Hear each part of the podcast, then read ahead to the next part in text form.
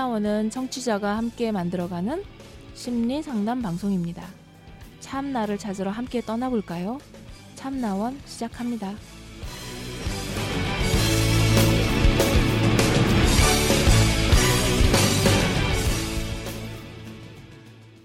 원 음, 22번째 시즌 7번째에서 맞이하는 22번째 에피소드입니다.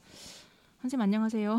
네, 안녕하세요. 네, 저희 이번 주에도 내담자의 방문 없이 저희가 어, 사연으로 발굴한 사연으로 이제 함께 한 주를 또 보내게 되었습니다. 음, 자, 오늘 첫 번째 사연 어떤 사연인지 함께 얘기해 볼게요. 어, 제가 너무 민감한 편인가요? 라고 하는 이제 질문으로 시작했는데요. 오, 항상 엘리베이터 타면 추락하면 어떡하지? 생각 자주 들고 횡단보도 건너면 차에 치이면 어떡하지? 하면서 계속 무서워하면서 건너고 집에 있을 땐 강도가 들어오면 어떡하지? 이러고 뭐 염증 같은 거 많이 나는데 그런 걸로 아프면 진짜 심각한 거 아닌가 하면서 생각하다가 죽을 병인가까지 생각한 적이 많아요. 지금 고2인데 중3 때 엄마가 입병인 줄 알았던 게 암이라서 돌아가신 적이 있어서 입병만 낫다 하면 기겁을 해요. 너무 예민한 것 같아요. 고등학교 들어오면서 더 심해진 것 같아요. 남들 시선도 너무 심각하게 의식하는 편이에요. 맨날 비관적인 생각만 달고 사는 것 같고, 스트레스 심할 땐 그냥 매사가 불편할 때도 있어요. 민감하지 않고 싶은데 어떡하죠?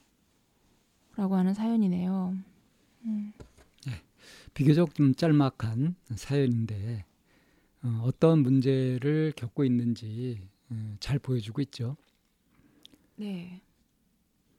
어, 이쌤이 보기엔 어떠세요? 이 친구가 너무 과민하다, 너무 예민하다 할 만큼 너무 민감한 걸까요? 음, 뭐 이렇게 보여지는 것만으로는 음, 굉장히 그 센서가 민감하게 작동하고 있는 것처럼 보이긴 하죠. 근데 음. 이 내용 중에 말이에요. 네. 중3 때 엄마가 암으로 돌아가셨어요. 네. 그리고 지금 고2예요. 네. 2년도 안 지난 거죠. 2년 정도 지난 거죠. 그죠? 그렇죠. 네. 어, 청소년기에 부모님이 돌아가셨다. 그런데 아무렇지 않을 수 있을까요? 그러니까 중간에 나와 있는 그 정보로 봤을 때 음, 그 채 처리되지 않은 그런 감정들이 지금 계속 잔재해서 영향을 끼치고 있는 건 거죠. 음, 그러니까 음, 가지고 있는 신념이 좀 비현실적인 게 있는 것 같아요. 어, 그냥 너무 상식적인 것 같긴 하지만, 하지만 한번 생각해 보세요, 진짜. 어, 엄마가 입병인 줄 알았는데 알아보니까 암이었었고 그로 돌아가셨다. 그런 게 있단 말이에요. 2년 정도밖에 안 지났어요. 네. 그런데 나도 이 병만 낫다 하면 기겁을 한다. 너무 예민한 것 같다. 이게 기겁을 하고 예민하다. 이렇게 볼 일인지 그럴만하다 할 일인지. 그러니까 그럴만하다라고 했을 때랑 기겁을 하고 예민한 상태로 있을 때랑은 그 대처하는 방식이 달라지잖아요. 완전히 다르게 받아들이고 있는 거죠. 네. 거기에 이제 너무 비현실적인 그러한 그 신념, 너무 확고한 신념 같은 걸 갖고 있는 게 아닌가. 그러니까 별 것 아니다. 그냥 별 것 아니다. 이렇게 해버리고 뭐 대담해야지. 이런 게 좋은 거다 하는 신념을 갖고 있는 것 같아요. 그래서 자신이 뭔가 이렇게 걱정이 되거나 신경이 자꾸 쓰이거나 하면 이거 잘못된 거 아니야? 이거 좀 이상한 거 아니야? 그래서 뭐 너무 민감한 거 아니야? 이렇게 고민하고 있는 것 같아 보이거든요. 네. 그러니까 어, 민감할 부분이 있고 좀 대범하게 이렇게 가야 할 영역이 있잖아요. 어. 그렇죠. 네, 그런데 이제 그거에 대해서 민감하게 발동은 하는데 또 그거에 대해서 내가 너무 민감한 거 아니야라고까지 이렇게 또 한 번 두 번 쪼이는 일이 되는 거잖아요. 그러니까 그렇게 생각이 넘어가는 과정에 네. 이제 이런 비합리적 신념이 있다는 거죠. 네네.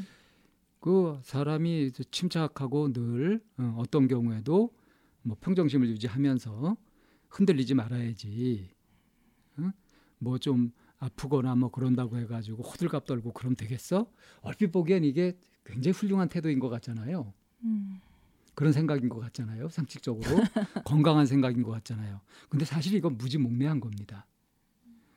우리 마음에서 어떤 걱정이 되거나 불안하거나 그렇게 되는 거 이거 마음에서 이거 센서가 작동하는 거라고 볼 수 있는 거거든요. 네. 그러니까 아프면 이 아픔에 대비해서 뭔가 조정할 거 조정하고 고칠 거 고치고 해가지고 다시 건강을 회복하도록 하라는 그런 일종의 신호 아니에요. 아프다는 것 자체가. 음, 그렇죠. 근데 이거를 너무 막 걱정을 하면서 거기에 빠져드는 것도 문제지만 그걸 무시해 버리는 것도 사실은 문제거든요. 네. 그러니까 이건 너무 민감한 게 아니고요. 오히려 자기한테 드는 감정을 너무 인색하게 허용을 안 해주고 있다. 아, 내가 이렇구나 하고 인정을 안 해주고 있다. 오히려 이렇게 보여요. 그러니까 엄마가 입병이 나서 입에 뭐 이, 그래가지고 또 병원 갔는데 이게 암이어가지고 회복 못하고 돌아가셨다. 이거 굉장히 충격적인 사실이잖아요. 충격 받아도 되거든요. 충격 받는 게 당연한 거거든요. 근데 그러니까, 그런 일이 있다고 해서 내가 입병만 걸리면은 막 기겁을 하고 굉장히 걱정이 된다. 이거 이상한 거다. 이게 아니죠. 엄마도 그러셨는데 내가, 내가 이렇게 됐을 때 겁먹는 거 당연하지. 겁먹을 만하지. 이렇게 보는 게 맞지 않을까요? 그러니까 그 시절에 겪었던 충격이나 이렇게 그 어, 쇼크 같은 게 그러니까 어떤 그 감정 부분에 크게 이렇게 손상을 일으켜서 그 손상이 일으킨 그게 채 복구가 되지 않은 채 계속 남아 있는 상태 같아요. 예, 제 말이 그 말이에요. 네. 그러니까 중3 때 어머니 돌아가셨다, 엄마가 돌아가셨다. 그게 보통 몇 년 간단 말이에요, 그 상처가. 근데 아무것도 아니냐, 또 씩씩하게 살아야지 막 이러면서 자기를 막 어, 추스리면서 다그치면서 이렇게 가는 거, 그게 씩씩해 보여도 사실 이건 무모한 겁니다. 뭐 슬픔, 아픔 이런 것들을 충분히 느낄 만큼 느껴줘야 뭐 성숙하기도 하고 제대로 회복도 되고 그게 가능한 거죠. 음. 그냥 아무것도 아니야 씩씩하게 하면 돼. 이거 너무 자기 마음을 무시하는 거거든요. 네. 그러니까 너무 민감한 게 아니라 자기 상처나 트라우마나 아픔, 힘든 거 이런 것에 너무 둔감한 거다. 오히려 이렇게 말하고 싶어요, 저는. 뭐 정리가 됐을지 모르겠네요. 어. 그러니까 민감하게 민감 민감하게 느껴지는 거는 음, 민감하게 알아차려지는 부분이고 센서가 작동한 거고 센서가 작동하면 그 부분을 주의 깊게 좀 살펴볼 필요가 있는 건 거죠. 그럴 때 이제 현실적으로 네. 합리적으로. 네, 그래서 어뭐 그거에 대한 적당한 처치가 음. 이제 있어야지 되는 건데 민감하게 작동한 센서를 이거는 작동하면 안 돼라고 이렇게 자꾸 억누르는 거는 그걸 제가 비합리적, 신념이라고, 신념이라고 네. 이제 말씀을 드렸던 거고. 예, 그렇죠. 어, 네. 그러니까 이걸 풀어서 얘기하면 이렇게 되는 거죠. 뭐 2년 전에 엄마 돌아가셨고 나는 아직 학생이고 아직 엄마의 사랑 관심이 많이 필요한 그런 나이기도 하고 근데 그게 없어졌단 말이에요. 이거 자체가 하나의 위기 상황인 거고 내 마음이 그래가지고 더 긴장을 하고 좀 불안해질 수 있다는 거 이거를 인정해 줘야 되는 거 아니겠어요? 나 스스로 그걸 인정해 줘야죠. 아, 그래서 뭐 이렇게 남한테 어? 어떻게 해달라고 떼쓰고 이러란 얘기가 아니라 현실은 현실대로 그대로 하고 그래 내가 마음이 아프다 슬프다 난 아직 슬프다 이런 것들을 인정해 줄 필요가 있다는 겁니다. 근데 뭐 언제까지 그럴 수 있어 정신 차리고 뭐 그렇게 살아야지 그러면서 이제 뭔가 아무렇지도 않은 척, 어? 괜찮은 척, 막 그렇게 애를 막 쓰다 보면 이 속이 너무 무리가 돼가지고 더 크게 상처가 날 수 있어요. 네, 음, 어쩌면 이제 엄마가 이렇게 돌아가신 이런 상황에 남겨지 남겨져 있는 가족들의 몫이잖아요. 그렇죠. 불안감과 여러 가지 음. 그냥 슬픔이나 이런 감정들은 그래서 이런 불안감 같은 것도 이렇게 같은 장소에 있다 보면 좀 전염이 되는 그런 게 있는 것 같아요. 이렇게 영향을 미치잖아요, 다른 사람들에게. 그러니까 왜한 음. 가족 네. 내에서 한 네. 가족 내에서 누군가 이제 중환자가 생기거나 갑자기 네. 누군가 죽거나 하면 네. 그걸로 끝나는 것이 아니라 네. 남아 있는 다른 사는. 성원들이 네. 다 충격을 받습니다. 네네. 네. 그다 충격을 받아 받았는데 그거를 그대로 인정하기가 사실은 굉장히 어려워요.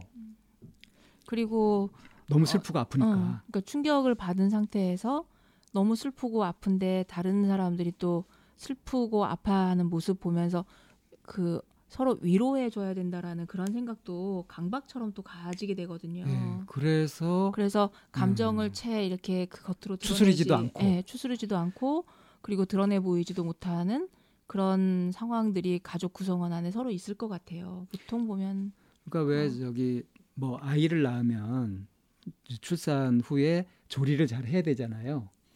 네. 근데 이거는 누가 시, 이제 갑자기 엄마가 돌아가셨단 말이에요. 가족의 그 중심이 무너진 거 아닙니까, 사실은? 네. 이것도 굉장히 큰 어떤 재앙 같은 거잖아요.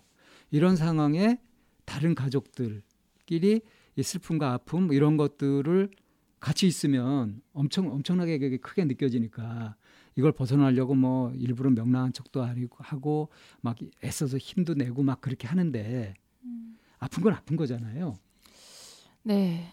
음, 자라보고 놀란 가슴 소뚜껑 보고 놀란다고 이 사연자분뿐만이 아니라 가족 모두가 다 그럴 것 같아요. 그러니까 마음의 상처가 음. 입은 이것도 충분한 휴식 그리고 위로, 위안 이런 것들을 통해서 회복을 해야 된다는 겁니다. 음, 네, 근데 위로나 이제 그 회복하는 과정에서 제일 첫 번째 일어나야 되는 게 수용이잖아요.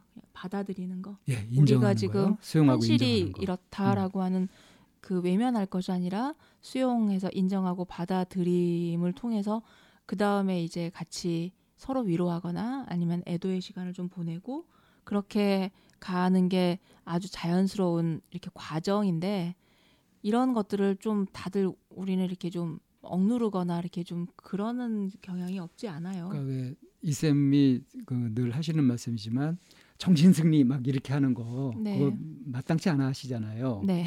바로 이 케이스예요, 이게. 음. 그러니까 어 엘리베이터 타면 추락하면 어떡하지 하는 생각이 든단 말이에요. 겁이 난단 말이에요. 음. 불안해져요. 그런데 음. 엘리베이터 그 사고의 확률이라든가 뭐 이런 거 생각했을 때 이건 지나친 걱정이야 하는 판단도 든단 말이죠. 네.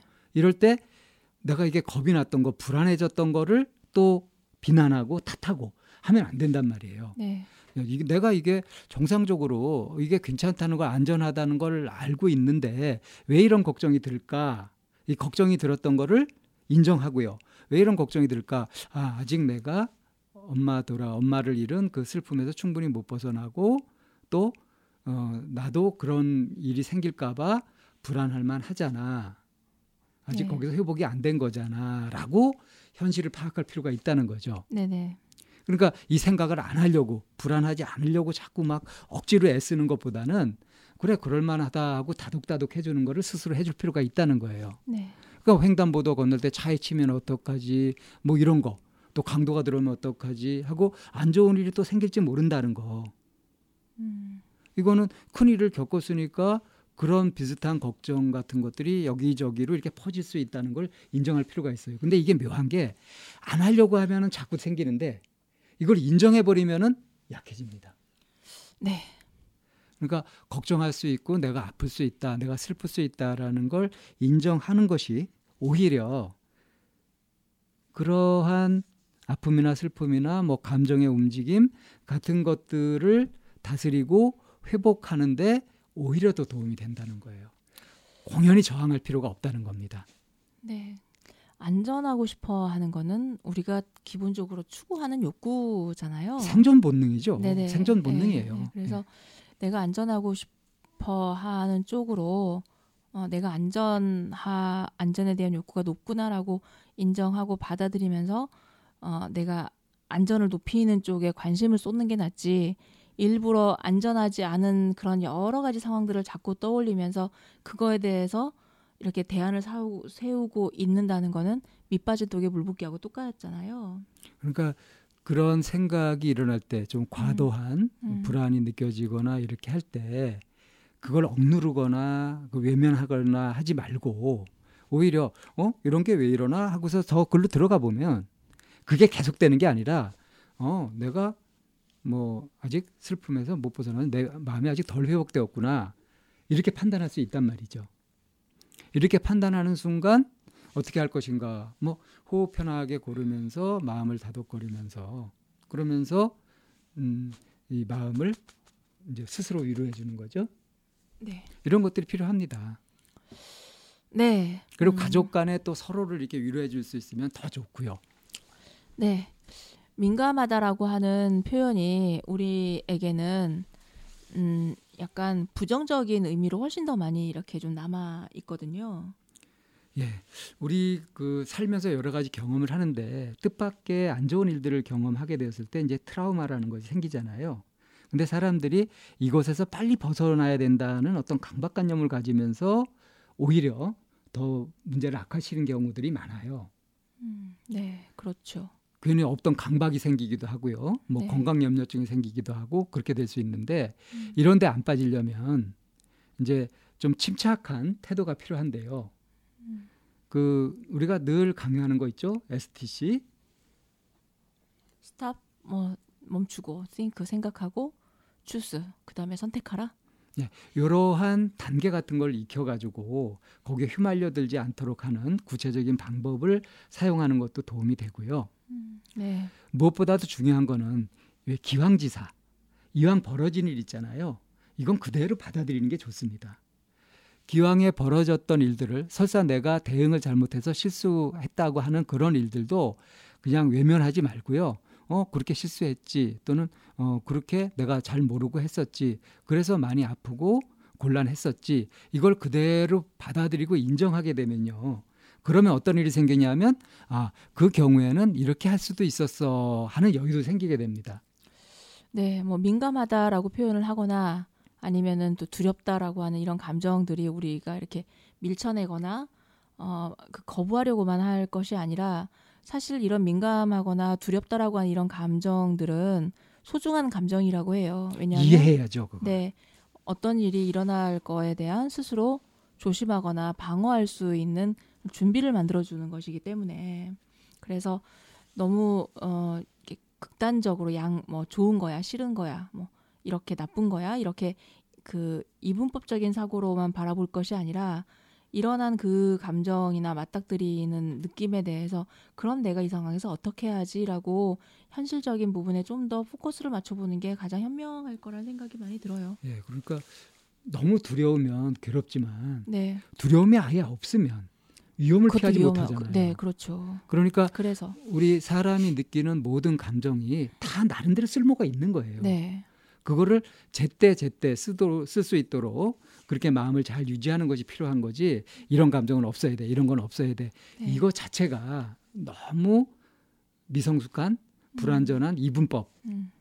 그 오류란 말입니다 그거 자체가 음, 그래서 저는 때때로 이제 민감한가요라고 이제 그렇게 얘기를 하, 해오는 사람들에게 섬세한 것입니다라고 이렇게 좀 언어를 바꿔서 표현을 하기도 하거든요.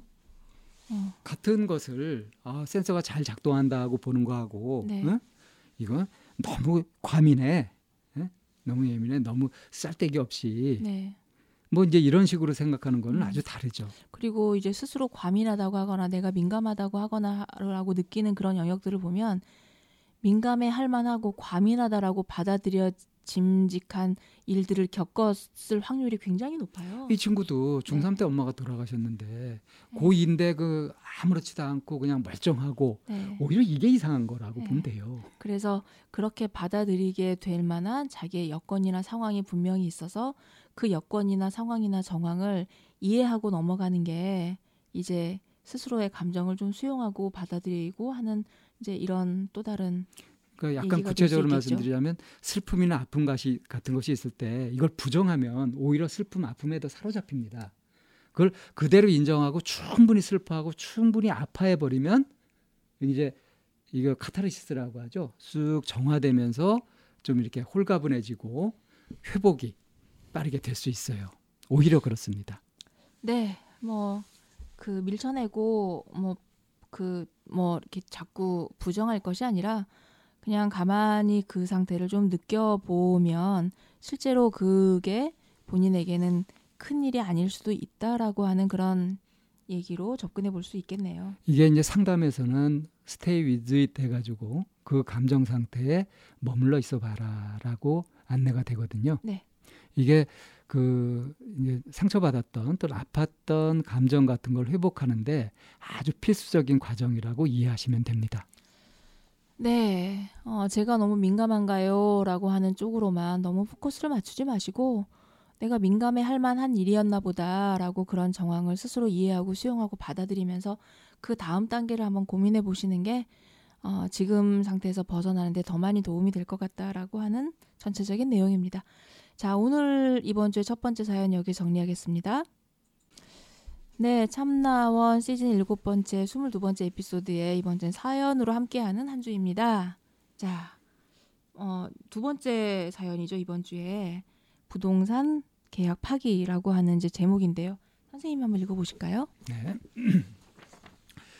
고양이를 키워야 해서 투룸으로 이사를 가려고 중개사를 끼고 월세를 알아보고 있었습니다. 사전에 중개사한테 고양이 때문에 이사를 가는 거라고 말씀드렸고 당연히 그에 적합한 애완견을 키울 수 있는 방을 구해줄 거라 생각했죠.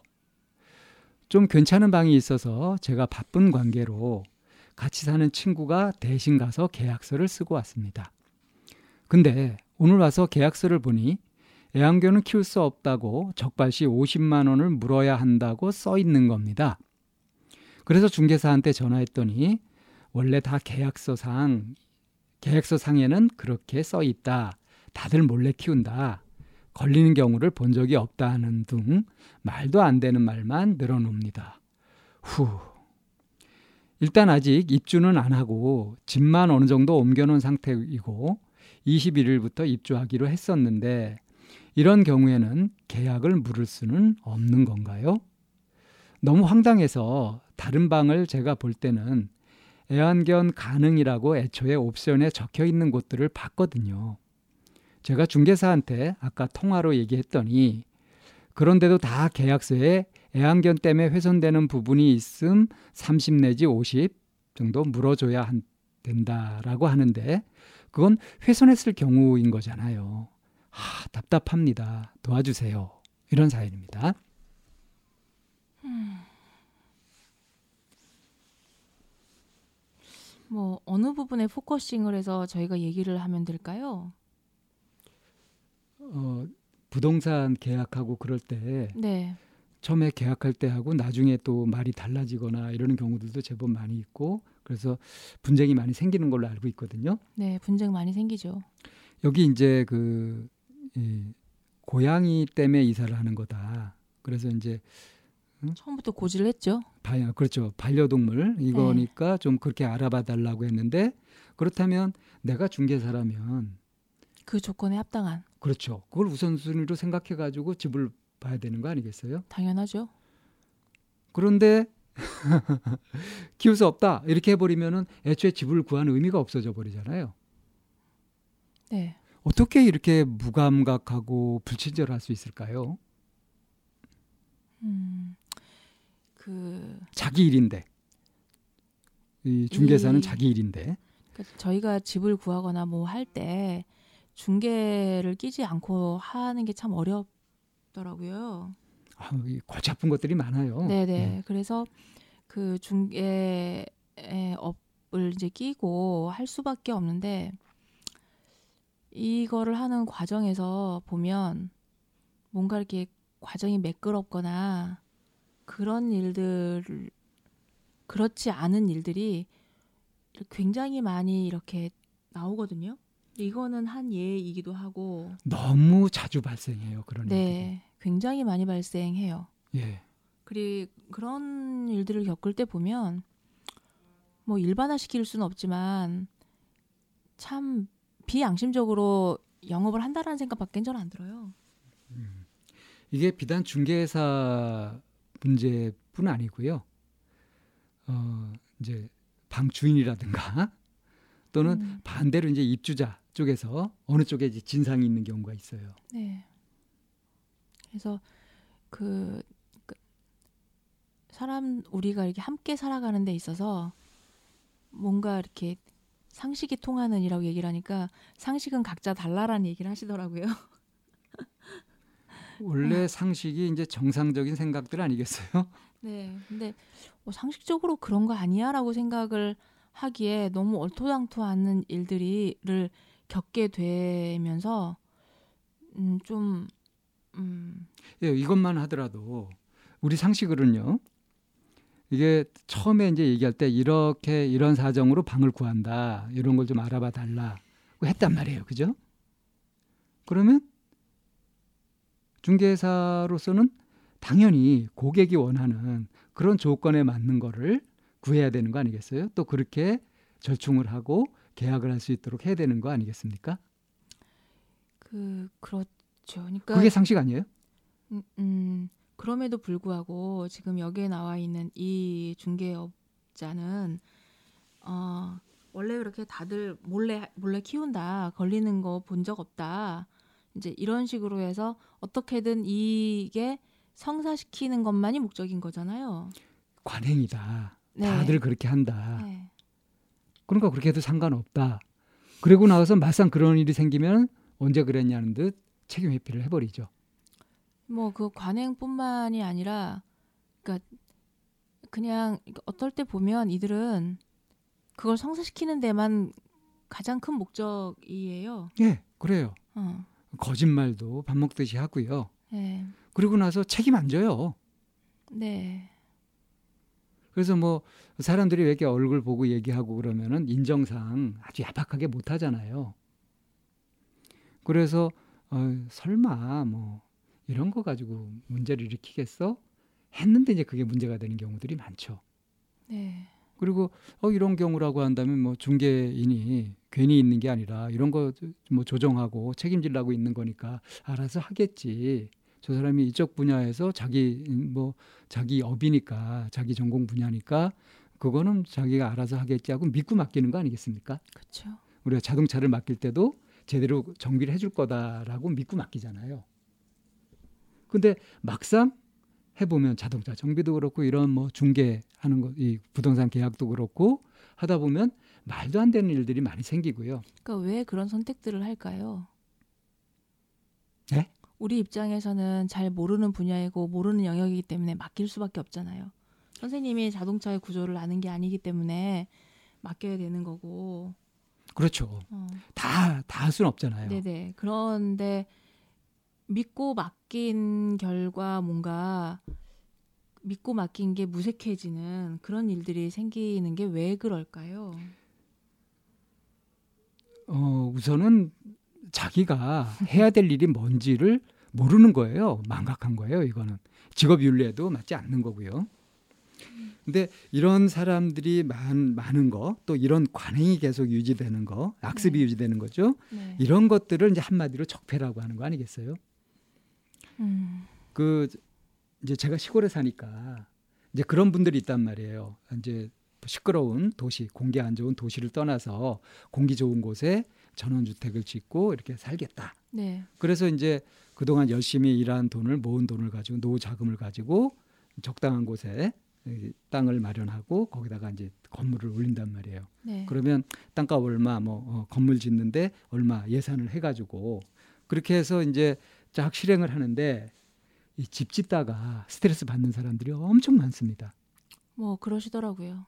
한 뭐 처음에 한 1억이나 2억 정도 어 들이면 집이 이제 나올 거다 하고 처음에 뭐 설계를 하거나 이럴 때 과정에서 이제 그렇게 된다고 그 업자들도 그렇게 얘기를 해요. 네. 근데 막상 해가지고 집을 짓기 시작하면 어떤 일이 벌어지는지 아세요?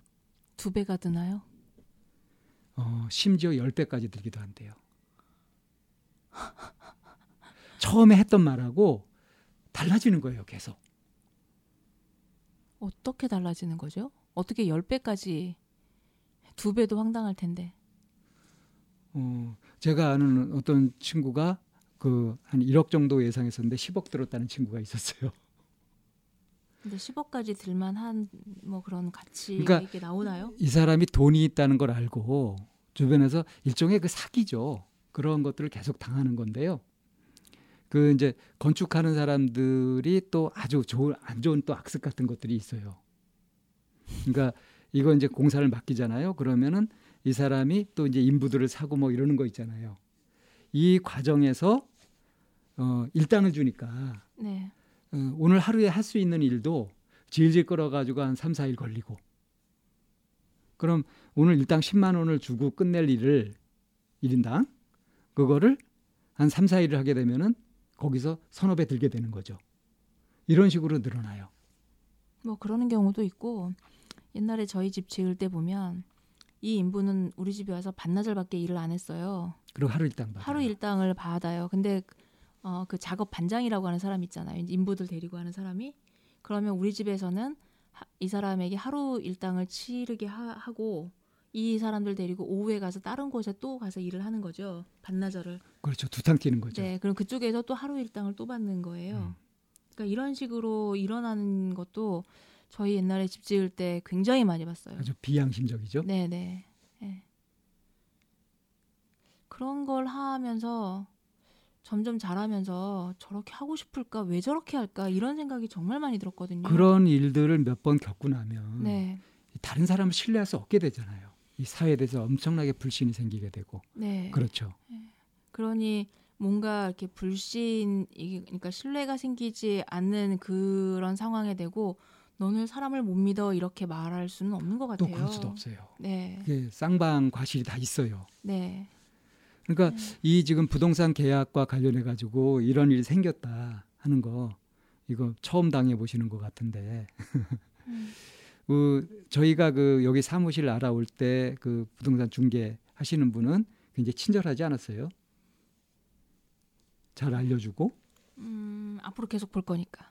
훌륭한 그런 분들도 꽤 많아요. 자기 일에 자기 일을 정말 열심히 하고 책임져 가면서 그렇게 하시는 분들이 성실한 분들이 사실은 더 많이 있습니다. 그런데 이제 간혹 이렇게 물을 흐리는 사람들이 있어요.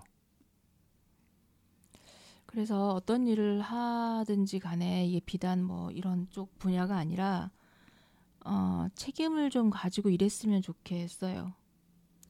예, 그것이 이제 어. 우리 희망이고요. 네. 근데 이제 그렇게 책임지지 않고 몰상식하게 직업 윤리를 위배해 가면서 그렇게 하는 사람들을 만났을 때 이런 비상식적인 일을 만났을 때 이럴 때 어떻게 대응할 거냐 하는 데서 제가 드리고 싶은 말씀은 뭐냐면 좋은 게 좋은 거다 여기에 넘어가시지 말라는 거죠. 그리고 남한테 좋은 사람으로 비치기 위해서 체면 차리고 하는 거 이것도 조심하셔야 되는 거죠. 그런 걸 부분을 파고들거든요. 그래서 여기 지금 이런 경우에 계약을 물을 수는 없는 건가요? 왜 물을 수 없습니까? 물으면 되죠. 계약금 안 돌려주거든요. 그러면 또 이런 방법도 있어요. 그 앞에서 1인용 피켓을 하는 거예요. 이 중개업소는 이런 이런 짓을 저질렀다. 그래서 앞에 서든지 뭐 그, 거기 홈페이지 들어가 가지고 막 올리든지 그런 식으로 얼마인지 응징할 수 있는 방법이 있습니다. 이것을 이제 눈에는 눈, 이해니 뭐 이렇게 얘기하는 거죠. 심지어 자기가 바빠서 같이 사는 친구가 대신 가서 계약서를 썼대잖아요. 그럴 정도로 바쁜데. 그러니까 여러 가지가 있지 않겠어요? 이거를 갖다 뭐 어디에 신고를 한다든가 그런 것들도 있겠고요. 그러면은 이, 이 중개인은 저 영업 취소당하고 그러지 않겠습니까? 이런 사람들은 비양심적으로 하는 사람들이 제일 두려워하는 게 현실적인 손해거든요. 네. 그리고 공권력 두려워하고요. 네. 그러니까 그렇게 되면은 바로 직방으로 효과가 날 수 있어요. 근데 그렇게 못하는 이유가 뭐냐면 아 그건 너무 심한 거 아니야? 내가 너무 나쁜 사람이 되는 거 아니야? 그래서 제가 듣는 드, 들은 바로도 이런 이제 중개업을 하시는 분들 중에 송사가 두 개씩 세 개씩 걸려 있는 분들이 많으시다고 하더라고요. 네, 그렇죠. 이런 일 때문에. 그래서 뭐 살면서 이런 일을 당하지 않, 않으면 참 좋겠지만 이런 일을 겪었을 때 정작 이런 일을 만들어 놓은 사람들은 뭐 걸린 사람 못 봤다 뭐 이제 이렇게 얘기를 해라라고 마, 발 뻗고 있을 수 있지만 나는 내가 그곳에 들어가야 되는 사람이고 내가 돈을 치러야 되고 현실적인 어떤 그 불이익이 나한테 올 거라는 생각에 내가 받는 스트레스가 너무 크잖아요. 그래서 이제 음. 그 스트레스를 최소화해야 네네. 되는데 네. 그 스트레스가 더 커지도록 하는 것이 이제 남한테 좋게 돼야 되고 뭐잘 보여야 되고 하는 그런 것이 있으면은 이제 더 그야말로 쥐약이란 말이에요. 네. 그래서 그런 걸 특히 이제 주의해야 된다. 그러니까 이 공사 구분이 명확해야 돼요. 음. 뭐 일부러 뭐 눈 부라리면서 대립각을 세울 필요는 없지만 부당하거나 잘못된 그런 것을 어떻게 되겠지 하고 뭐 좋은 게 좋은 거야 이런 식으로 넘어가게 되는 이런 풍토 속에서 이런 적폐가 사라지지 않고 계속 안 좋은 악습이 되풀이되는 거거든요. 그래서 이렇게 알아봤잖아요. 그러니까 뭐 어, 애완견 가능이라고 애초에 옵션이 적혀 있는 곳들도 있잖아요. 그런 대로 가면 되는 거죠. 네. 그래서 어, 이런 경우에 계약을 물을 수는 없는 건가요? 그냥 단순히 계약을 물을 생각만 하실 게 아니라 애초에 얘기가 이렇게 됐는데 이렇게 됐으니까 어? 여기에 들어간 이 손해까지 배상해라 하고 오히려 세게 나가게 되면 그러면은 저쪽에서 서설 기면서 이제 성실하게 할 수도 있겠죠. 물론 이런 사람하고는 웬만하면은 일로 얽히지 않는 것이 좋고요. 그렇게 돼야 이 사람도 정신 차리고 중개인으로서 자기 역할을 제대로 해나가는 쪽으로 되지 않겠어요? 자의반 타의반. 그래서 단호할 때는 단호할 수 있어야 되고요. 아주 매정하게, 아주 차갑게, 냉철하게 할 때는 그럴 필요가 있는 겁니다. 그렇지 못함으로 해가지고 그것이 나만 손해 보고 다른 사람은 이익 보고 이런 게 아니에요. 다 안 좋은 겁니다.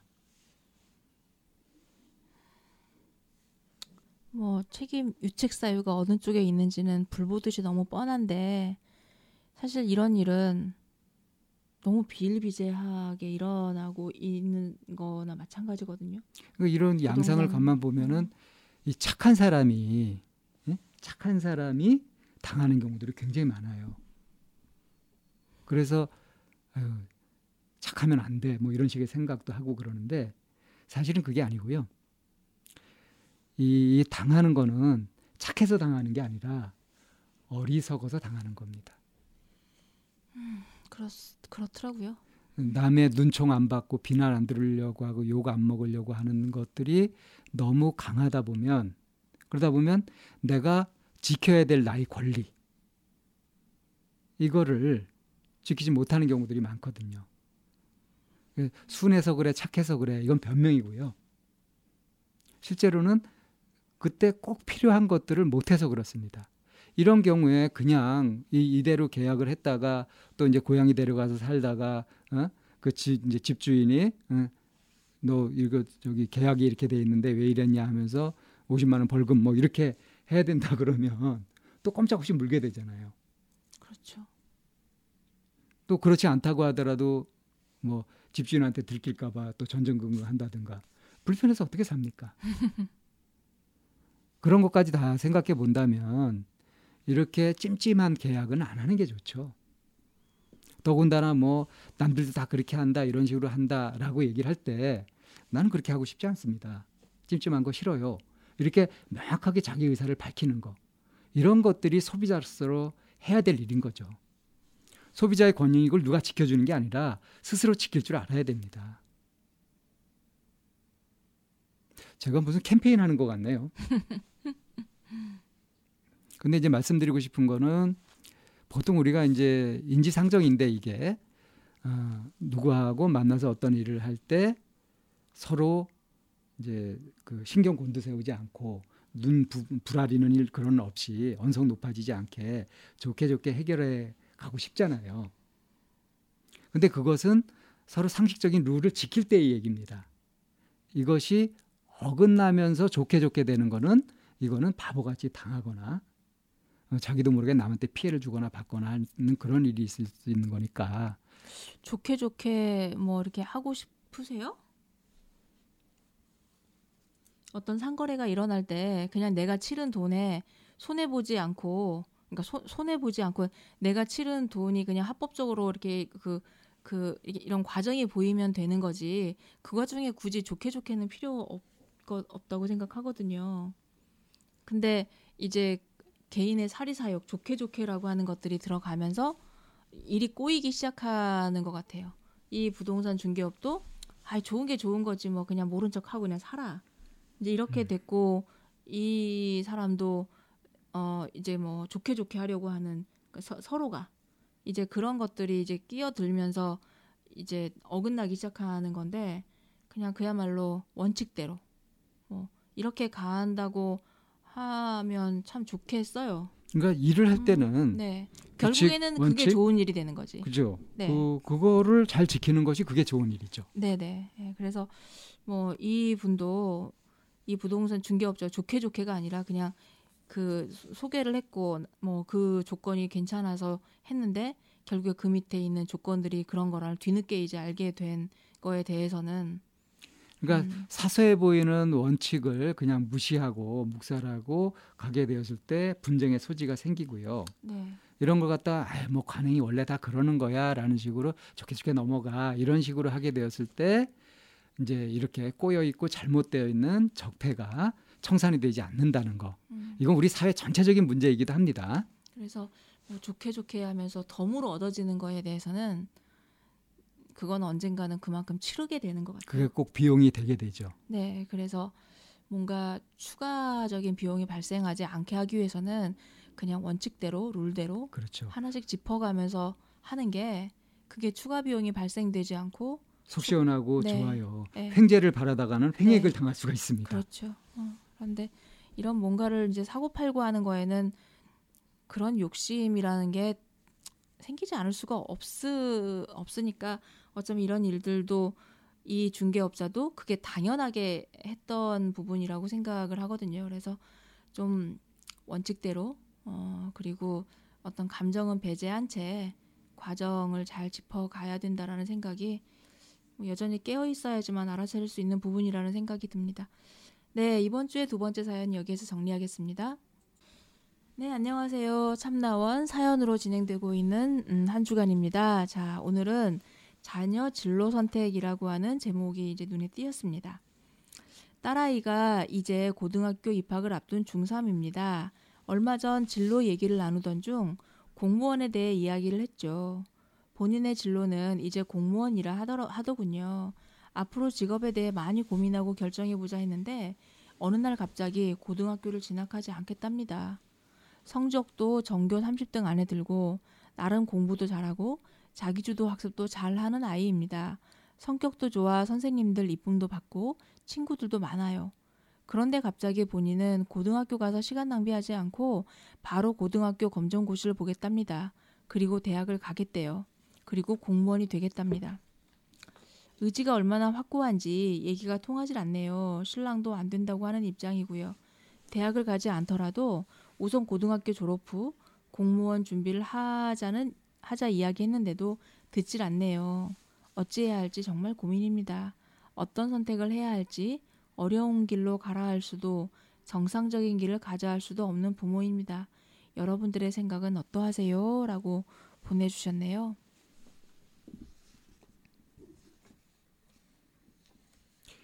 음, 제가 이 사연에 대해서 어떤 말을 할지 이쌤은 눈에 그려, 그려지시죠? 네. 제가 할 말은 고등학교가 꼭 필요할까요? 음, 맡겨두세요. 뭐. 네, 그거죠. 뭐 아주 야무지고 그러네요. 음. 근데 이제 이분의 고민이 어려운 길로 가라 할 수도 정상적인 길을 가자 할 수도 없는 진퇴양난이다. 그러는데 어 그래 고등학교 진학 안 하고 검정고시 해가지고 대학 가는 길이 어려운 길이고 고등학교 졸업하고 대학 졸업하고 그렇게 가는 길이 정상적인 길이고라는 생각을 하고 계신 거죠. 네. 상식적으로는 그런가요? 이게 상식이다 보다 이렇게 말하는 게 아니라 많은 사람들이 그렇게 선택을 하고 있으니까요. 예, 예 그렇게 하고 있죠. 다수가 선택한 길. 예. 그래서 제 생각은 어려운 길이 아니고요. 또 그게 정상적인 길이 아닙니다라는 말씀을 드리고 싶네요. 이 쌤은 어떠신가요? 뭐 그건 뭐그 그 의견에는 동의합니다. 음. 어머니가 선, 어머니가 생각한 어머니가 정한 어려운 길과 정상적인 길이라고 하는 거지 그게 모두에게 통하는 건 아니니까요. 그리고 이 친구가 뭐 이제 학교 가기 싫어서 꾀부리느라고 어? 안 가겠다 이러는 것이 아니라 어 저기 이제 공무원이 되겠다는 꿈을 가졌어요. 근데 공무원이 되려고 이렇게 해 보니까 어 대학 나오고 뭐 시험 합격해가지고 하면 되는데 굳이 고등학교를 다녀야 되나 하고 보니까 굳이 다닐 필요 없는 거죠.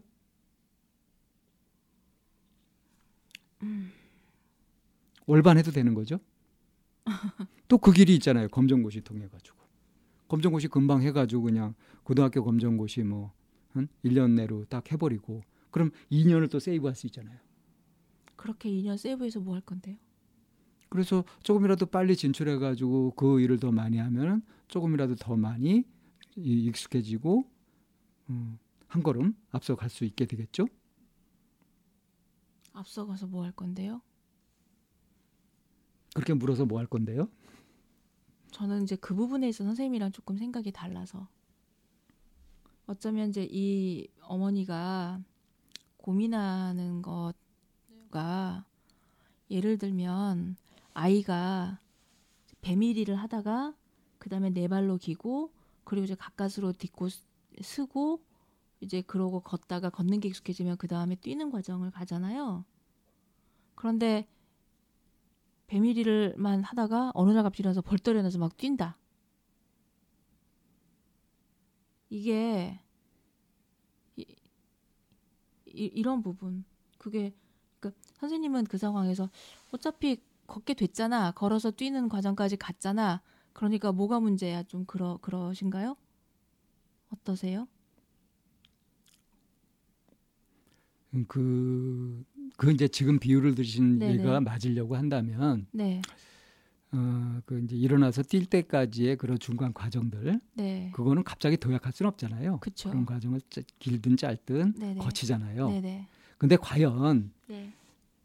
초등학교, 중학교, 고등학교, 대학교, 그 다음에 뭐 시험을 쳐서 뭐 직업을 갖게 되는 음. 이게 반드시 거쳐야 될 필수 코스냐 하는 면에서는 그걸 해석에 따라 다르다. 어, 그러니까 반드시 거쳐야 되는 필수 코스는 아니기도 하지만 이제 이 어머니가 걱정하는 영역이 그거를 거라는 생각이 들어요. 그러니까 그 중학교 과정, 구, 중학교 시절 그 나이 때 중, 고등학교에 가서 이렇게 겪어 겪는 그 시절이라고 하는 그 과정에 대한 어머니가 가지고 있는 미련이기도 하겠죠.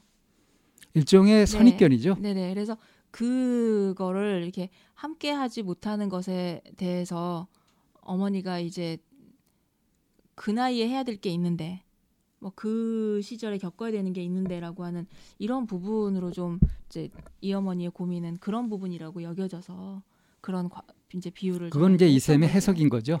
네, 네, 네. 그런데 어머니가 이제 어려운 길과 정상적인 길을 이렇게 어머니 머릿속에 넣어놨다고 한다면 그런 걱정이 같이 이렇게 녹아져 있을 거라는 그런 그렇게 좀 추측이 돼서 그러니까 이제 이 어머니 입장에서 본다면요. 네, 네. 내가 생각하고 있는 내가 갖고 있는 상식 이제 이런 걸 가지고 딸이 딸하고 얘기를 해봤을 거 아닙니까? 그렇죠. 근데 딸 의지가 얼마나 확고한지 얘기가 안 통한다 그랬어요. 근데 이 아이는 어느 날 갑자기 이렇게 철이 확 들어버린 건가요? 철이 든 건가요? 여기 이제 시간 낭비하지 않고 앞, 저기 응. 이제 짐작해 볼 수 있는 단서가 네, 네. 성적도 전교 30간에 들고 나름 공부도 잘하고 자기주도 학습도 잘하는 아이다. 네. 또 성격도 좋아서 선생님들 이쁨도 받고 친구들도 많다. 네. 그러니까 학업 부적응이라든가 뭐 이런 것은 네. 전혀 없는 그런 굉장히 건강한 아이라고 봐야 되잖아요.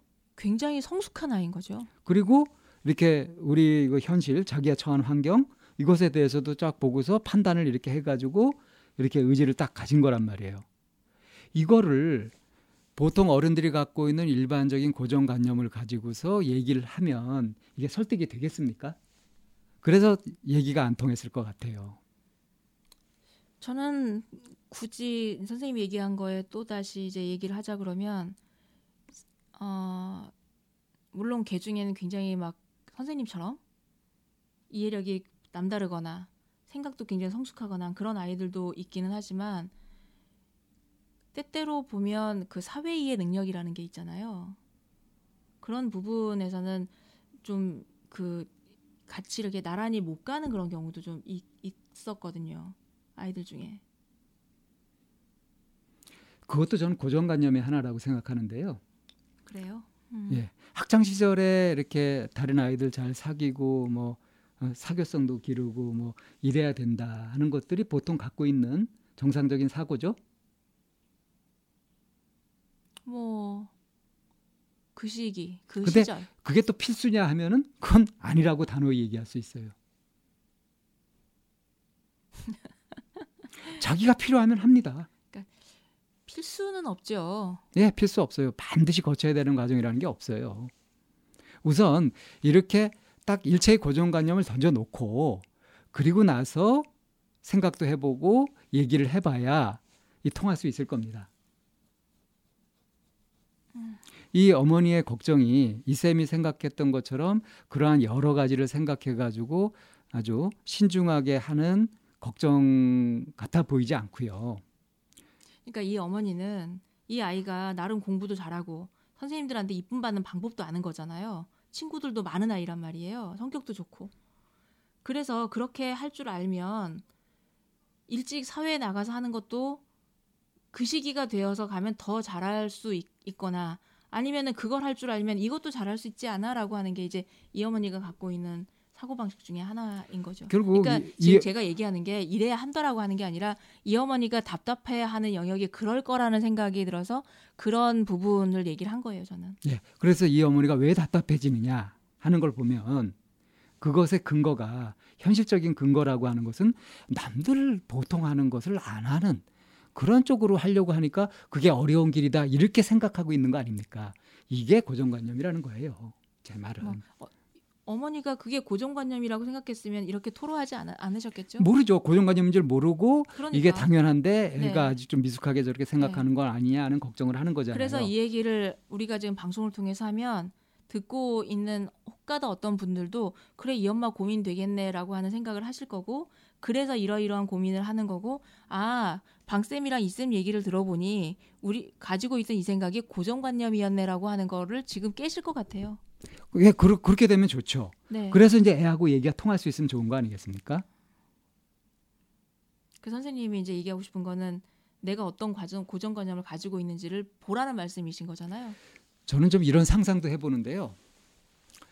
어, 역발상 같은 건데 이런 고민 말고 아 우리 애가 고등학교를 굳이 갈 필요가 없는데 자꾸 가겠다 그러래요. 좀 그 검정고시 해가지고 좀 빨리 이렇게 진출하게 하고 싶은데 그렇게 설득할 수 있는 방법은 없을까요? 이런 고민하는 부모도 있었으면 좋겠어요. 그것도 그 그 그 그 부모의 고정관념이죠. 고등학교를 갈 필요가 없다라고 하는 그 사람이 가지고 있는 고정관념이죠. 남다른 생각이 아니고요. 네.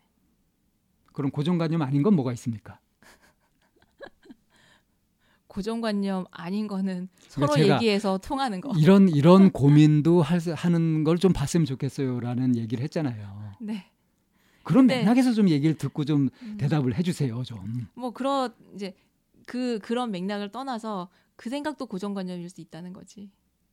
라고 얘기를 하는 거예요. 그래서 제가 고정관념 아닌가 뭐, 뭡니까라고 얘기할 땐 답은 뭐예요? 음 서로 통하는 거. 서로 통하려면 어떻게 해야 돼요?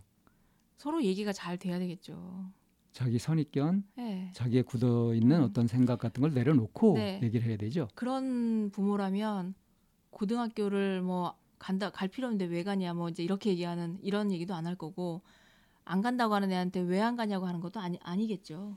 사실은 이제 지금은 이제 이 고등학교 진학을 앞두고 진로에 대해서 이렇게 얘기가 된 거지만 이게 과연 요 상황에서만 이렇게 부딪힐 문제겠느냐 앞으로 일생에 걸쳐서 계속 부딪힐 문제겠느냐 이걸 좀 볼 필요가 있다고 봐요. 이 아이가 나중에 이제 좀 커가지고 또 누구 사람을 사귀어가지고 데려왔을 때 그럴 때 그 교제를 허락할 거냐 말 거냐, 뭐 결혼할 때 허락할 거냐 말 거냐, 뭐 이런 거 등등 해가지고 앞으로도 계속 부딪힐 일들이 많겠죠. 그럴 때마다 부모가 갖고 있는 생각대로 네가 내 말 들어야지 이래야지 이래야지 이렇게 하고 아이는 자기 나름대로 살아본 자기 경험을 가지고 그건 아니다 하면서 계속 부딪히고 이렇게 계속 이런 패턴으로 갈 거냐 저는 그 말씀을 드리고 싶은 거예요. 음, 우리가 그런 거를 결정을 할 때 뭐에 근거를 둬요? 합리성, 현실성의 근거를 둬야 합니다. 어, 합리성, 현실성이라고 하는 거는 뭐에서 나오는 거예요? 지혜에서요. 그 지혜는 뭐에 근거한 거죠? 깨어 있는 의식이라고 할까요?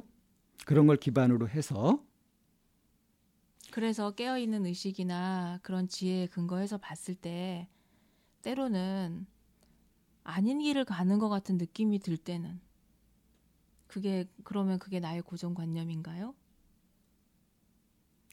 어, 지금 이 쌤의 질문이 네. 그 어떤 마음에서 나온 질문이죠? 그러니까 어떨 때는 우리가 상담을 하거나 사연을 볼 때 아, 그 길로는 안 갔으면 좋겠어라고 하는 그런 마음이 들 때도 있잖아요. 네, 들을 수 있죠. 그러면은 그럴 때 다시 반추하게 된단 말이에요. 그 길로 안 갔으면 좋겠어라고 하는 그 말이 혹시라도 기, 그 기성세대 아니면 고정관념 에서 나오는 그런 건 아닐까라고 하면서 되게 주춤거리거든요. 그래서 누군가가 어떤 길을 가려고 할 때 그 길로 가지 마라고 하는 그 말을 하는 게 되게 겁날 때가 있거든요. 나는 그 말이 너무 하고 싶은데. 근데 사실은 답을 갖고 계시죠? 답이요? 어떤 답을 갖고 있죠, 제가? 그럴 경우에 어떻게 하면 되는지. 그런 고민이 있을 때 어떻게 표현하면 되는지 답을 잘 갖고 계시잖아요.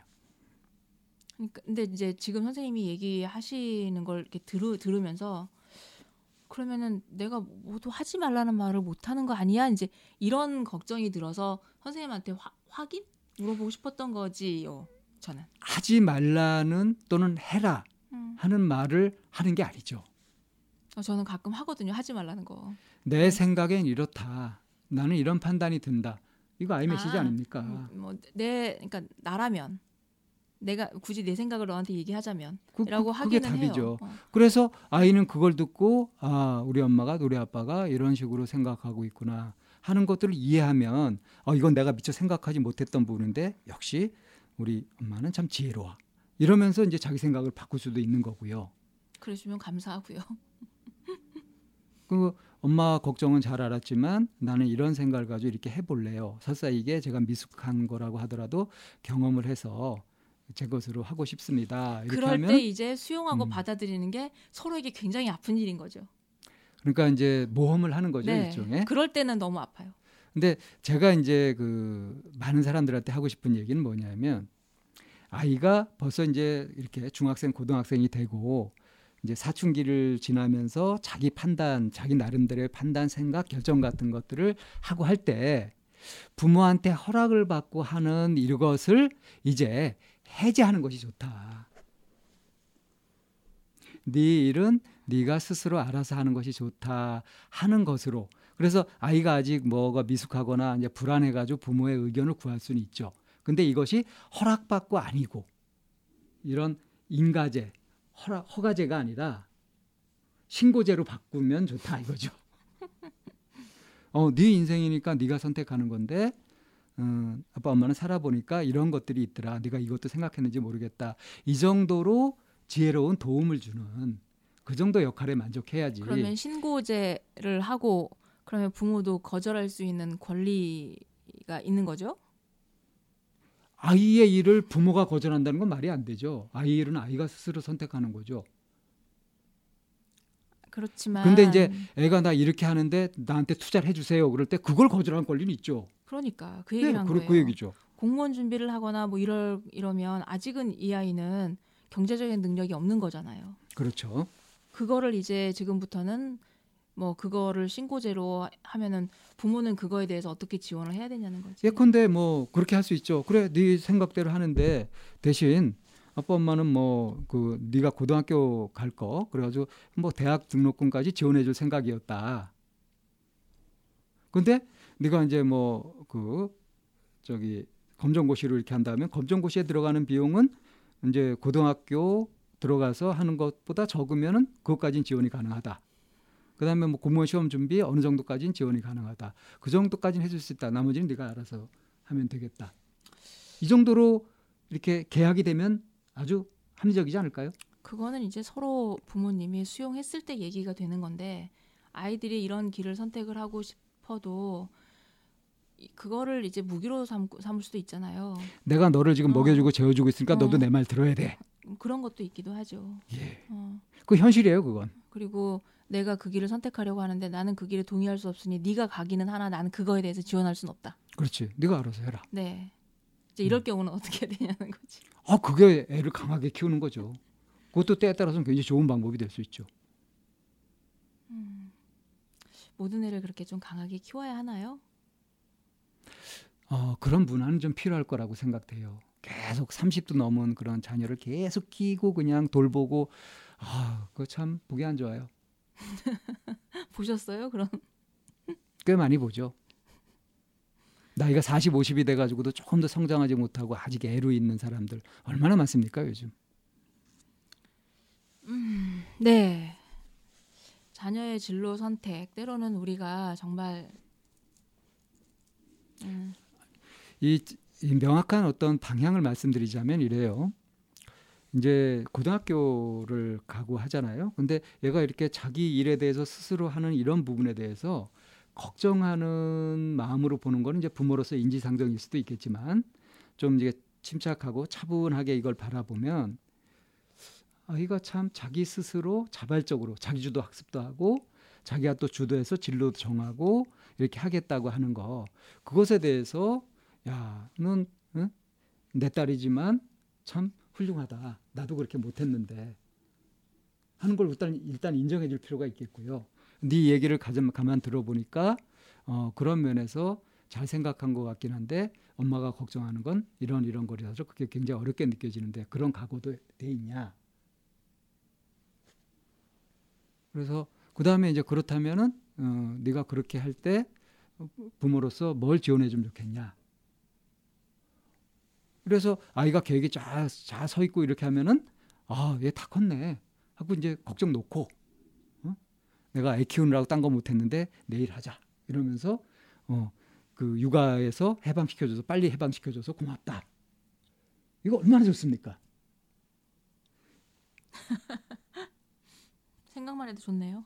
그러니까 여기에 이제 명확한 게 뭐가 있냐면은 이게 누구 일인지 이 아이의 인생에 내가 간섭하고 그걸 뭐 어떻게 해가지고 막 지배하려고 드는 거 이거를 조심하면서 그 독립할 수 있도록 그렇게 도움을 주는 거 이게 이제 사춘기 자녀를 둔 부모로서 가질 수 있는 가장 바람직한 태도가 아닐까 싶어요. 네. 뭐 그런 마음을 가지고 부모님들이 자식을 키우면 모든 자식들은 하나의 독립국가를 완성하고 살겠네요. 자기가 스스로 결정하고 자발적으로 결정한 것일 때 거기 책임감도 더 크고요. 더 열정을 더 쏟아 담아가지고 해낼 수가 있습니다. 자발적인 의지. 그래서 뭔가 선택하고 결정하는 과정에서부터 자기 주도로 하게 되는 것. 이게 자기 인생을 스스로 살아가는, 책임지며 살아가는 그 멋진 인생을 살아가는 방법이죠. 일부러라도 그렇게 할 수 있는데 이 아이는 이미 그렇게 하고 있으니까 오히려 기뻐할 일이죠. 음, 네. 뭐 어려운 길, 정상적인 길이 따로 있는 것이 아니고 어, 그거를 내 머릿속에서 먼저 정해놓고 있는 건 아닌가라는 거를 다시 한번 되짚어보자는 얘기로 정리가 될 수 있을 것 같습니다. 네, 세 번째 사연 여기에서 정리하겠습니다. 네, 참나원 사연으로 진행되고 있는 한 주입니다. 자, 오늘 사연은 음, 한번 살펴보면 음. 예, 오랜 여사친 짝사랑과 고백 이후 어떻게 하면 좋을까요? 라는 사연입니다. 5년간 짝사랑을 한 여사친이 있습니다. 점점점. 저에겐 첫사랑인 것 같아요. 서로를 정말 잘 알 만큼 가깝게 지낸 친구였고 누구를 진심으로 좋아한 게 이 여자다 싶은 느낌이었습니다. 다만 그 친구에게 있어서는 절 친한 친구로만 생각하는 게 많이 보였습니다. 그래서 고백하는 걸 고민하다가도 가끔 만나면 그 순간이 너무 행복해서 고백하는 게 쉽사리 포기가 되더라고요. 점점점. 거절하는 순간 나와는 끝이다라고 생각되어서 하지만 고백을 했습니다. 많은 고민 끝에 고백을 했지만 역시나 예상했던 것처럼 그 친구가 많이 당황스러워 하더라고요. 그 이후에는 카톡 답장으로 연애 감정으로 생각한 적이 없었다. 이 선택이 맞는 건지 잘 모를 정도로 혼란스럽지만 저만 괜찮다면 친구가 아닌 이성으로 생각할 수 있게 시간을 좀 가지자고 하더라고요. 사실 이런 카톡을 보고 미안한 감정이 너무 많이 들었습니다. 제 감정을 숨기고 계속 친구 관계를 유지했으면 오히려 좋았을까? 라는 고민을 다시 할 만큼 그 친구에게 너무 미안했습니다. 고민해보고 답장해달라고 하는데 여기선 전 어떤 선택을 해야 할까요? 정말 진심으로 너무 고민됩니다. 가로 열고 예전만큼은 아니더라도 친한 관계로 돌아가자고 할지 점점 아니면 그런 시간을 가져달라고 부탁할지 가로 닫고 진지한 답변 많이 기다리고 있겠습니다. 이런 사연이 있네요. 음, 네, 짝사랑에 관한 그런 사연인 거죠. 5년간의 짝사랑 음. 그리고 고백 그리고 지금 선택의 기록. 음. 어떻게 얘기를 해야 되죠? 저는 감이 안 잡히는데.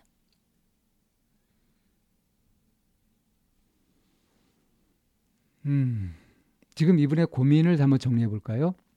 네. 어, 답장을 해달라고 하는데 어떤 답장을 할지, 응? 내가 고백한 거 취소하고 그냥 친한 친구 관계로 네가 원하는 만큼 그렇게 가자. 이렇게 탁 이 연인이 되고 싶은 마음을 놓아버려야 할지 아니면 뜻을 명확하게 밝히고 어? 나 지금 이 관계보다는 나는 너랑 연인이 되고 싶다 하고 뚜렷이 밝힐 것인지 사실은 고백한 것 자체에 벌써 많이 미안해하고 있잖아요. 참 착하죠. 이런 착한 남자는 별로 매력이 없지 않아요?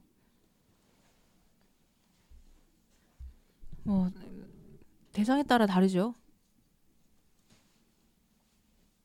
이쌤 어때 보이세요? 이 남자가 착한 남자로 보이시나요? 좀 우유부단한 남자로 보이시나요? 저는 우유부단한 남자요. 음, 그런 근거가 있을까요? 우유부단 착한 게 아니라 우유부단한 거다라는 그런 판단의 근거.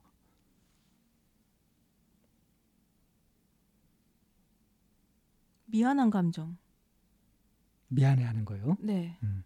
왜 미안해하죠 이 친구가? 그러니까 그러게요. 왜 미안하죠?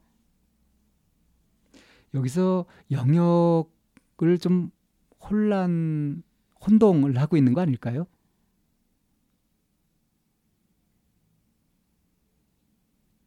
그리고 상대가 모르고 있었을까요? 모를 수 있을까요? 어, 아예 모를 수도 있어요. 왜요? 왜 그렇게 생각하세요? 왜 자기가 관심을 가지지 않으면 그 방면으로 안 보이잖아요. 관심을 가져야만 보이잖아요. 음. 그러니까 서로 만나서 좋은 시간을 같이 보내고 이렇게 하더라도 서로 욕구가 아주 다를 수도 있는 거죠. 그야말로 동상이몽으로. 근데 그 이 여성분은 몰랐다고 치더라도 주변에선 그게 보일 텐데. 그거야 뭐 알 수 없죠. 네, 네. 그리고 음, 관심이 없다 없으면 물론 못 느낄 수 있겠지만 이게 시간이 오랫동안 지나가면서 만약에 몰랐다면 정말 이분이 자기 감정을 철저하게 숨기는 거였잖아요. 그 감정을 드러내지 않고 감정은 잘 숨기고 그리고 여기서도 제 감정을 숨기고 계속 친구 관계를 유지했으면 오히려 좋았을까라는 고민을 할 만큼 자기 감정을 그동안 잘 숨겨왔다는 거잖아요.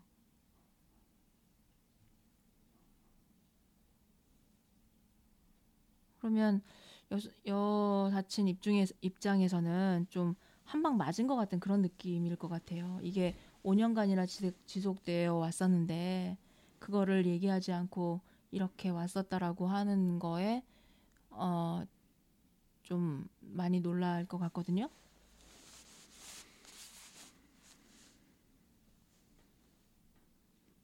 우유부단한 거는 왜 우유부단하다고 하신 거죠? 그 미안한 감정 그, 그 친구한테 지금 미안한 거잖아요. 음. 이 남자 친구가 네. 이 친구가 남자 여자친 여사친에게 미안하다고 하면 지금 여사친이 불편해하니까. 네, 여사친은 이 사람을 미안하게 만드는 사람이 되어버리는 이런 굉장히 이렇게 그 감정으로서 어, 누구 감정인지 막 그 뭐라, 뭐라 그럴까 구별도 못하게 한 채 막 이렇게 버무려져 있는 것 같아서 우유부단함이라는 게 이게 딱 잘라지지 않고 막 엮여 있는 이런 거를 우유부단한 거라고 저는 그렇게 해석을 하니까. 자, 근데 그래 왔다고 하더라도 지금 드디어 고백을 했단 말이에요. 결단을 내려서. 네. 입장을 밝혔어요. 네. 그 다음에 벌어지는 일이 어 거절하는 순간 끝이다라는 것도 각오하고 했는데 어 일단 당황스러워 했고요. 근데 단 단칼에 잘라버린 것이 아니라 어, 이 선택이 맞는 거지 잘 모를 정도로 혼란스럽지만 좀 시간을 좀 가지고 어? 어, 이성으로 생각할 수 있게 좀 시간을 가지고 좀 보자 하고 약간 유예를 했잖아요. 네. 너만 괜찮다면 너 그렇게 했으면 좋겠다라고 했단 말이에요. 네. 이걸 보고서 미안한 감정이 들었다. 네, 선생님은 그럼 이거를 어떻게 보세요? 저는 우유부단하다고 표현을 했는데 선생님은 착한 착한 남자? 어, 약간 좀 네. 재수 없을지도 모르지만 네. 인공지능식으로 한번 생각을 해볼게요. 네. 경우의 수. 자, 내가 딱 고백을 했는데 아, 이 여사친이 나도 사실 너를 좋아하고 있었다. 근데 이렇게 고백해줘서 고맙다. 이게 thank you죠. 제일 바라던 일이죠. 네. 언감생심. 음. 응. 예상했던 것보다 훨씬 더 좋은 결말인 거죠. 자, 이것이 이제 최상의 시나리오였어요. 내가 생각하는. 자, 근데 두 번째 케이스. 지금 현실적으로 일어난 거 했는데 당황스러워하면서 난 네가 편한 친구였는데 지금 그거는 갑자기 이렇게 얘기를 하니까 당황스럽다. 좀 시간을 갖고 좀 봤으면 좋겠다라고 했어요. 네. 이, 게 지금 벌어진 일이에요. 네. 그다음에 더 나쁜 경우 세 가지 세 번째 경우는 너 그럴 것 같으면은 아예 난 너를 절대 이성으로 생각할 수 없으니까 아예 그냥 다 끊어버리자. 어? 네그 마음 가지고는 난 너를 만날 수 없다. 부담스러워서 못 만나겠다. 이것이 예상할 수 있었던 최악의 시나리오였죠. 네. 그러면 이 세 개의 시나리오를 딱 놓고 봤을 때 지금 벌어진 일은 최선도 아니고 최악도 아니죠. 네. 아, 이 정도다. 음. 그렇다면 여기에서 오히려 희망을 가지고 그래 바로 거절되지 않았어. 그러면 내가 우리가 그 여사친에서 이제 여친으로 그렇게 연인 관계로 발전할 수 있도록 어떻게 하면 될까 쪽으로 연구를 하고 상대한테 물어보기도 하고 이렇게 대시를 할 수도 있잖아요. 부담 안 네. 가게. 네. 스토킹을 하는 것도 아니고. 그럼 되죠. 네. 그럼 예, 얘기해 보세요, 계속. 근데 이 친구는 미안하다 그러고 있단 말이에요. 네. 네. 제가 얘기했던 이 세 가지 경우에 이건 최선도 최악도 아니었다. 근데 미안하다. 예상했던 것 예상했던 대로 이, 이 친구가 당황했다. 여기에서 보면 뭘 알 수 있냐면 이 친구가 아직 일어나지도 않은 일을 가지고 자기 나름대로 막 이렇게 걱정을 하고 막 짓는 그런 생각들이 있죠. 네. 그것이 자신감이 없죠. 네. 현실적이 현실적이지도 못하죠. 네. 아주 현실적인 일이 일어났는데 요게 그 다음 단계 이렇게 진행해 가면 되는데 그렇게 야무지게 계획적으로 하지도 못하고 있어요. 그렇게 할 수 있었으면 5년을 끌어오지 않았겠죠. 이때 필요한 게 뭐겠어요? 코치 아닙니까? 좀 코치를 좀 받으면 좋겠어요. 어떤 코치를 해주실 수 있겠어요, 선생님이 이 친구한테? 지금 제가 얘기했던 것처럼 음. 지금 벌어진 일이 최선이냐 최악이냐 그렇지 않다고 그렇다면 여기에서 뭐가 필요하겠냐 그러면 이 경우도 이제 가능한 거죠 그러면 지금 이 답을 할 때 아 나는 너를 정말 좋아하고 정말 이성 관계로 이렇게 발전했으면 좋겠다. 근데 조급한 건 아니다. 네 마음이 내키는 것이 제일 중요하다. 네 마음이 나는 것 나는 그걸 위해서 최선을 다하고 싶다. 나한테 도전할 기회를 달라. 이런 식으로 확고하게 뜻을 보이는 것 것이 후련하고 좋을 거예요. 근데 그렇지 않고 아 내가 했던 거 취소할게. 우리 그냥 계속 편하고 그냥 부담 없는 친구로 지내자 이렇게 하게 됐을 때 어떻게 될지 이 두 경우를 또 다 생각해 보는 거죠. 코치를 이렇게 해주는 거죠. 음 만약에 이게 상담 케이스로 들어왔어요. 네. 이걸 이제 이 고민남이 선생님한테 이제 하면 이제 그렇게 얘기를 하시겠죠. 예, 그렇게 어. 하죠. 나는 여기에서 이, 그, 이 여사친이 만약 저한테 상담을 오면 음. 저는 이 친구한테 음. 만나지 말라 그럴 것 같아요. 네, 이쌤 그럴 것 같아요. 네. 음. 왜요? 응? 이쌤 연애를 안 좋아하잖아요. 불편해하고. 어, 왜 그렇게 생각하세요? 저는 연애를 좋아하고요. 어, 기본 차이는 뭐 서로 우리가 오래 그 같이 지내면서 많이 알게 된 거 아니에요? 음. 음. 뭐 그렇게 말씀하시면 할 말이 없는데 이런 케이스가 사실은 젊은 그 남녀 사이에 아주 많이 일어나는 일이잖아요. 그 빗나간 사랑의 짝대기. 친구하자, 아. 연인하자. 이러면서 음. 갈등을 참 많이 일으켰던 것 같은데요. 그러니까 한편으로 보면 여기에서 이 고민남은 굉장히 순수한 사람일 수 있는 거잖아요. 요즘 세상에서 이렇게 본다 보자면. 그렇죠. 음. 그런데 어, 이런 남자 친구를 둔 그 여사친 같은 경우는 어쩌면 여사친이 몰랐을 수 있지만 만약에 알았더라면 이 남자가 나를 좋아하고 있는 걸 이 남자의 감정을 알았더라면 알았더라면 음. 음, 알고 있어요. 음. 그리고 기다렸는데 그걸 5년씩이나 끌고 있어. 음. 그러면 그때 드디어 얘기가 나오면 아 너무 좋아하고 받아들일까요? 아니면 어떨 것 같아요? 일단 반갑지 않을까요? 그것도 이제 case by case겠죠. 네. 반갑던지 아니면은 근데 이 상황을 보면 이제 그런 것 같지는 않죠. 이 상황에서 보면은 이, 이 여, 여사친도 이 친구에 대해서 호감은 있으나 이성적으로 끌리거나 그런 건 아니고 그냥 편한 친구 정말 그러니까, 그렇게 생각했던 것 같아요. 네, 이렇게 끌고 갈 정도로 순수한 친구가 좋은 거지. 음. 이렇게 그 끌고 가고 있는 이 사람이 내 남자친구라면. 음. 그건 이제 이, 이 음. 여사친의 선택이죠. 네네네. 네. 그래서 여기에서 잘 모, 혼란스럽지만 친구가 아닌 이성으로 생각할 수 있게 시, 있는 있게 시간을 좀 가지자고. 음. 유예한 거죠. 네. 결정 판단을 이런 유예한 거죠. 것들이 음. 지금 사실 잘 모르겠어요. 여자 요즘 젊은 친구들이 이렇게 하는 거는 어떤 의미인지. 그것도 사람마다 또 다, 네. 다를 테니까요. 또 우리가 세대가 다르기 때문에 음. 좀 다를 것 같은데 요즘처럼 이렇게 뭔가 스피디하게 뭔가 이렇게 빨리빨리 결정되는 그런 상황에서는 이렇게 보여지는 거는 썩 긍정적인 완곡한 거절로 보이는 거예요? 네, 좀 그러지 않을까라고 하는 생각이 좀 드는 면도 있기도 하고요. 어, 그냥 정말로 이거다 저거다 결정을 안 하고 그냥 가능성을 열어둔 상태로 애매한 상태로 두는 그런 것일 수도 있는 거죠. 음, 그래서 저는 이제 여기에서 이 여사친이 와서 이렇게 하는데 제가 사귀어야 될까요? 말아야 될까요? 이렇게 얘기를 한다면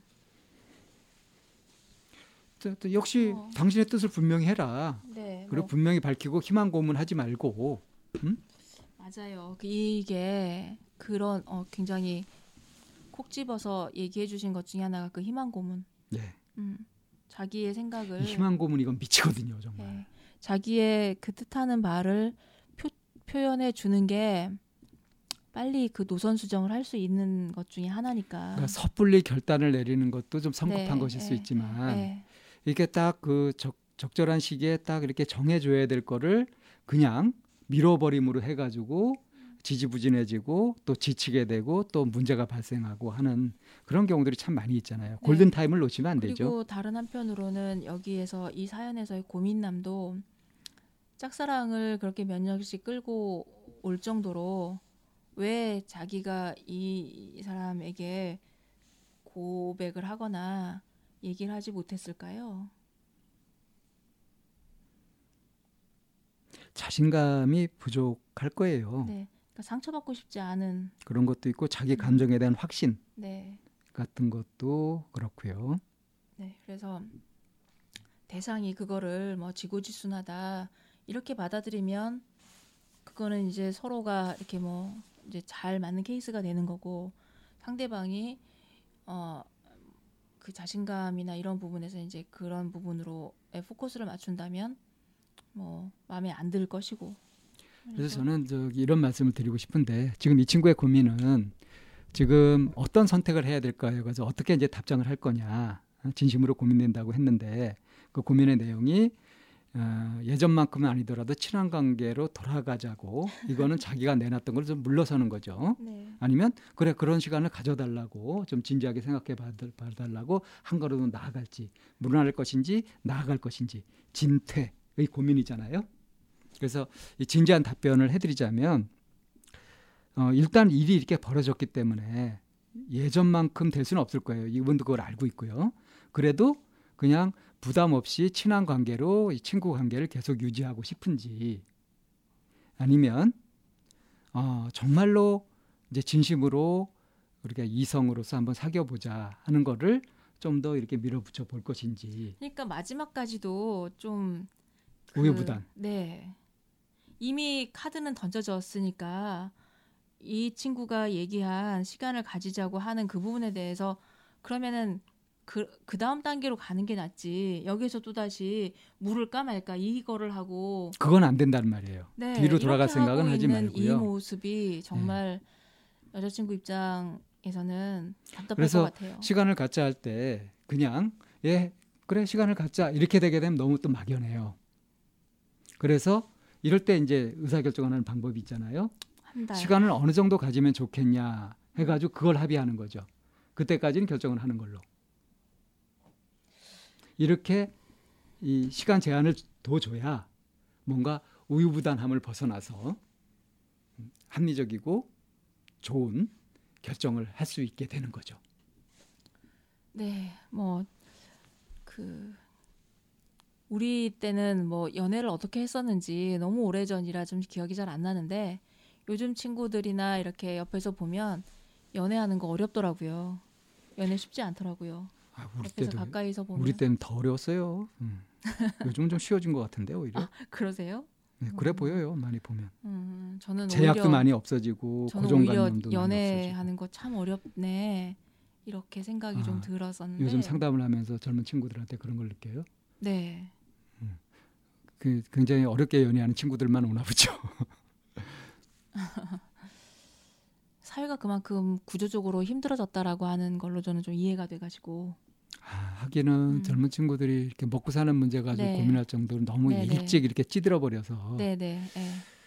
그래서 아. 어떤 그 연애라고 하면 우리가 생각했던 뭐 어떤 감정적인 막 이러기보다 먼저 이렇게 좀 주파나를 튕기는 이제 이런 쪽 도 무시 못하는 영역이 되어버린 것 같아서 결혼 포기뿐 아. 아니라 연애 포기자들도 좀 많이 늘고 있죠. 네, 이제 그런 거 생각하면 좀 음, 그래서 이제 저는 어 쉽지 않네라는 얘기를 이제 했던 거고요.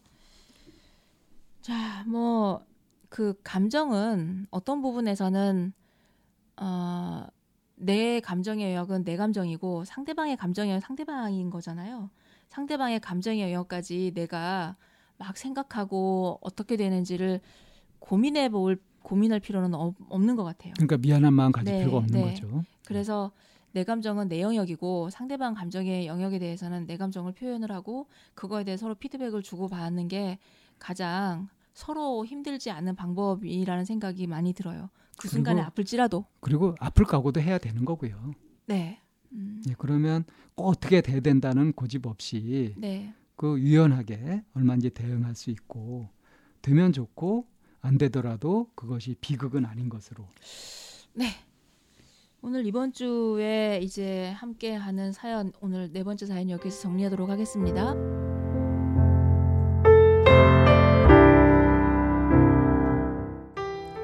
상담을 원하시는 분은 c h a m n a o n e 골뱅이 다음점 넷 으로 사연과 연락처를 보내주세요.